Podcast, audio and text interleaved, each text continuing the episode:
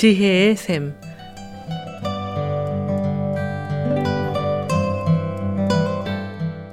매주 월요일부터 금요일까지 각 분야의 전문가를 모시고 우리 삶에 필요한 말씀을 듣는 지혜의 샘. 오늘은 AP 리커버리의 손재열 디렉터께서 말씀해 주시겠습니다.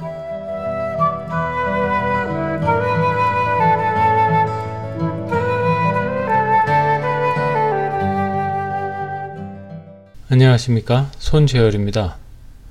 지난 시간 교리 분석에 대해서 말씀 나눴었습니다. 다른 사람과의 상호 관계에 있어 나의 상태와 또 상대방의 상태가 어떻게 역학적으로 작용하고 서로 영향을 미치는가에 대한 얘기였습니다. 이 모델에 따르면 각 개인은 부모, 아이, 성인의 자아 상태를 지니게 되는데 다른 이와의 관계 속에서 그 사람의 자아 상태와 연결돼서 나의 자아 상태가 나타나고 또 상황에 따라서 서로 다르게 반응한다는 그런 얘기였습니다. 말씀을 드리고 보니까 너무 추상적인 얘기 같은데 예를 들자면 이런 거죠. 시작도 해보지 않고 아, 난 정말 이 일 못할 것 같아 라고 하는 사람의 상태는 어떻게 보면 어린아이 같은 심정, 자아의 상태라고 볼 수가 있겠죠.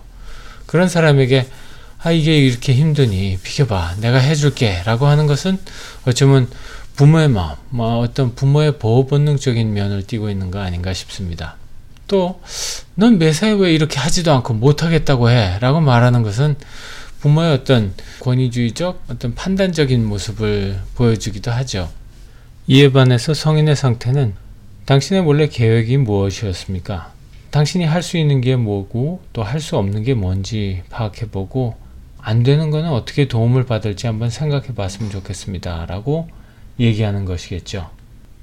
따라서 이 교류 분석이란 모델의 특징은 상대방과의 관계에서 우리가 어떻게 대응하고 또 어떻게 그 관계가 유지되는지를 파악해서 좀 더 나은 대인관계를 유도하는 게 목적이겠죠.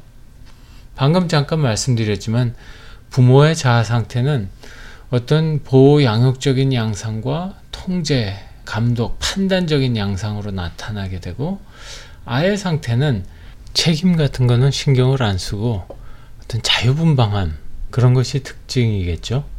또 순종적, 적응력이 높은 상태로 나타나게 됩니다. 부모나 아이의 자아 상태가 어떻게 보면 마냥 나쁘게 보여줄 수 있는 건데 꼭 그런 것만은 아닙니다. 부모의 경우 부정적인 면은 상대방을 숨막히게 과보하는 그런 면이 있는가 하면 또 다른 면에서는 연민과 따뜻한 마음으로 돌봐주는 그런 면도 있을 수 있죠. 또 잔소리하고 무시하는 그런 측면이 있는가 하면 건설적인 충고를 하고 단호하게 어떤 질서를 유지하는 그런 긍정적인 측면도 나타날 수가 있죠.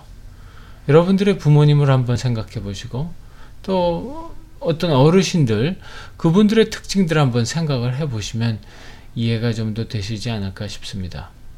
이에 반해서 아이의 상태는 자기중심적이고 사려 깊지 못한 그런 어떤 면이 있는가 하면 그에 반해서 또 창의력 넘치고 호기심과 꿈이 많은 어떤 그런 면도 있고요.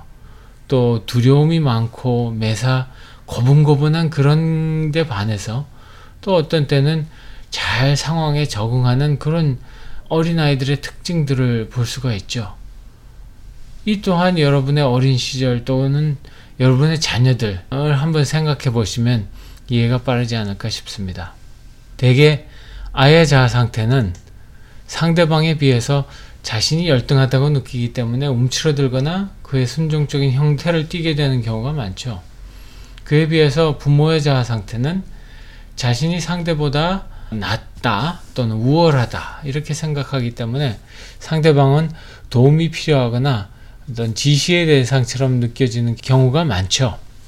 이에 반해서 어떤 성인의 상태는 나와 상대방을 동등한 위치에서 바라보고 상황과 문맥에 맞게 객관적이고 또 자연스럽게 상황을 해결하려는 태도를 나타낸다고 볼 수가 있겠습니다. 조금 전 말씀드렸다시피 여러분의 부모님이나 집안 어른 또 어릴 적 영향을 많이 준 어떤 어른을 한번 생각을 해보십시오. 그분들의 특징과 그 특징이 얼마나 자신에게 남아있는지를 또 한번 생각을 해보십시오. 또 자신의 어린 시절이나 여러분의 자녀의 어린 시절을 보면서 어떤 유아적인 면들이 내 삶에 아직 남아있는지를 한번 비교해 보십시오. 그리고 어떤 상황에서 또 어떤 사람과의 관계에서 그런 두 가지 다른 양상들이 나타나는지 한번 생각을 해 보십시오. 어느 상황에서는 주로 상대방과의 파워 균형이 차이가 납니까? 보통 그렇게 얘기하면 직장 상사, 부모님, 집안 어른들께는 왠지 좀 주눅이 들고 파워의 불균형이 있죠. 하지만 어르신들께 대한 예를 떠나서 무조건적인 순종이나 예로 일관하는 그런 것은 한번 따로 생각해 보실 필요가 있겠죠. 이런 형태가 꼭 어른뿐만이 아니라 다른 관계에서도 나타납니다. 일이 지난 후에 내가 왜 바보처럼 말도 못하고 거기서 그랬나 하는 생각이 드신다면 더욱 그런 상태가 아닌가 싶습니다.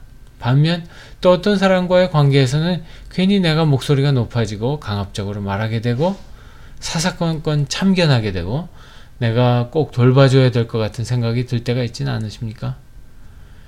꼭 이 모델에서 제시하는 부모, 아이, 성인의 어떤 자아 상태에 동의하지 않는다 하더라도 이렇게 우리는 다른 사람과의 관계에 있어서 내가 느끼는 감정, 생각이 또 상대방의 감정, 생각과 반응하면서 아구가 딱 맞는 것처럼 어떤 관계가 형성되기도 하고요. 또 어떤 때는 평행선을 이루면서 대립하게 되는 경우도 많습니다. 이때 과연 내가 어떤 상태고 과거의 어떤 이미지들이 나에게 그런 영향을 미치는지 한 번씩 생각을 해봤으면 좋겠습니다. 그리고 그 다음에는 좀 더 다른 방법으로 대처를 해보면 다른 결과를 가져올 수 있지 않을까 싶습니다. 이런 부모나 아이의 상태의 부정적인 면보다는 긍정적인 면들을 잘 활용하시고 성인의 자아 상태에서 그런 특징들, 상대방과의 동등한 책임 분배, 또 나이에 상관없이 상대방의 자유와 권리, 또 자기 결정권을 인정하는 연습을 하시게 되고 또 그것을 활용하시게 되면 다른 사람과의 관계에 있어서 충돌이 적고 또 감정적인 소모가 많이 줄어들 수 있지 않을까 싶습니다. 감사합니다. 지혜의 샘, 지금까지 AP 리커버리의 손재열 디렉터께서 말씀해 주셨습니다. 손재열 디렉터와 상담을 원하시는 분은 전화 323-731-3534, 323-731-3534로 연락하시면 됩니다. 오늘 들으신 내용은 극동방송 미주지사 인터넷 홈페이지 usk.febc.net에서 다시 들으실 수가 있습니다. 아름다운 음악과 기쁜 소식을 전하는 극동방송에서 보내드린 지혜의 샘, 오늘 순서를 마치겠습니다.